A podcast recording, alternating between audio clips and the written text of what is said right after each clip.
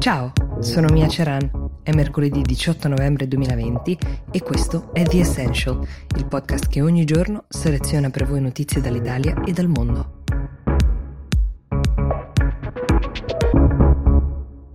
Partiamo dal Perù, dove in una settimana si sono già alternate tre persone alla guida del paese. Ieri l'incarico è stato affidato a Francisco Sagasti, presidente di interim fino ad aprile, quando ci saranno nuove elezioni in Perù.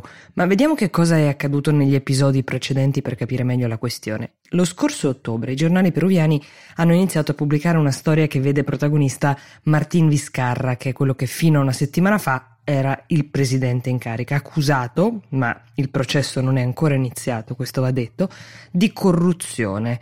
Uh, avrebbe accettato l'equivalente di circa 300.000 euro in cambio dell'assegnazione di alcuni appalti edili.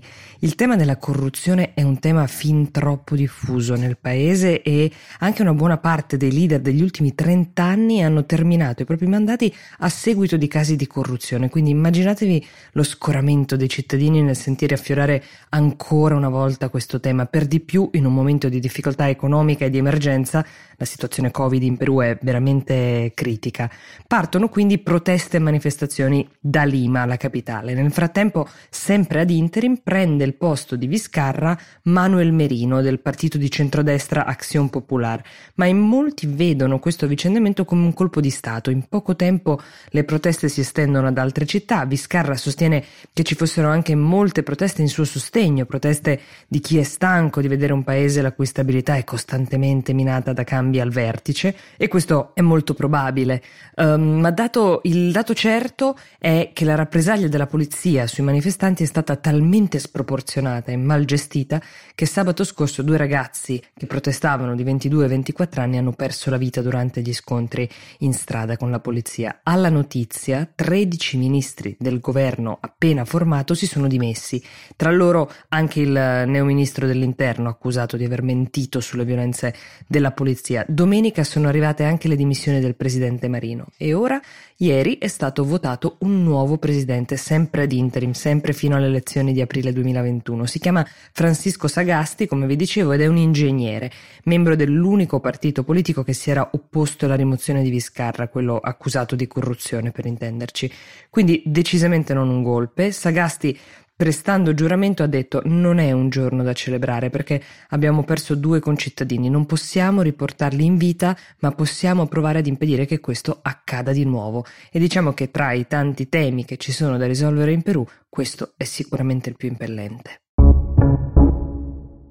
Passiamo ad un tema ora infinitamente più leggero, che però ha tenuto banco soprattutto sui social per tutta la giornata di ieri in Italia. Gli accessori, cioè scarpe, calzini, ciabatte, di un noto marchio di discount alimentare che sono andate a ruba nel giorno in cui sono state distribuite in tutta Italia, con code e anche assembramenti in barba alle norme vigenti, ma soprassediamo per il momento, per poi spuntare in vendita su siti come eBay a cifre folli, passavano sostanzialmente da valore uh, di acquisto di 30 euro a 4.500 euro su eBay. Ora va detta una cosa, questi accessori creati con i colori del marchio, verde, giallo e rosso, sono stati confezionati secondo la logica dell'orgogliosamente brutto o del brutto che fa il giro, come preferite, ma la vera trovata è stata quella del marketing che ha distribuito questi accessori tra gli influencer nei giorni scorsi e i personaggi cool del momento che divertiti hanno postato delle stories per ostentare il bottino orgogliosamente brutto, come dicevamo, rendendolo immediatamente oggetto di culto.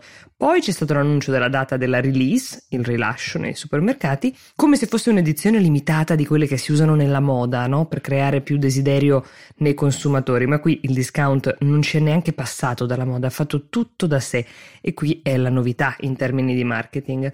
Per chi ha avuto voglia di fare la fila per acquistarli, eh, non c'era limite di numero di pezzi ed ecco che a stretto giro si è potuto gridare al tutto esaurito, da cui è partita l'asta al rialzo. Su internet non c'è che dire, un'operazione di marketing con i fiocchi. The Essential per oggi si ferma qui, vi diamo appuntamento domani. Buona giornata.